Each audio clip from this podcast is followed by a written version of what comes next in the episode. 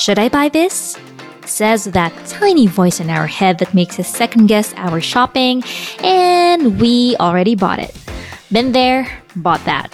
No regrets because it's shopping. But hear me out, girls. We can always buy better next time. Need help on your shopping decisions? I'm here to help you shop smart so you'll just add to cart. I'm Yasmin Neri Soyao, and this is Before You Buy, a working girl's guide to shopping.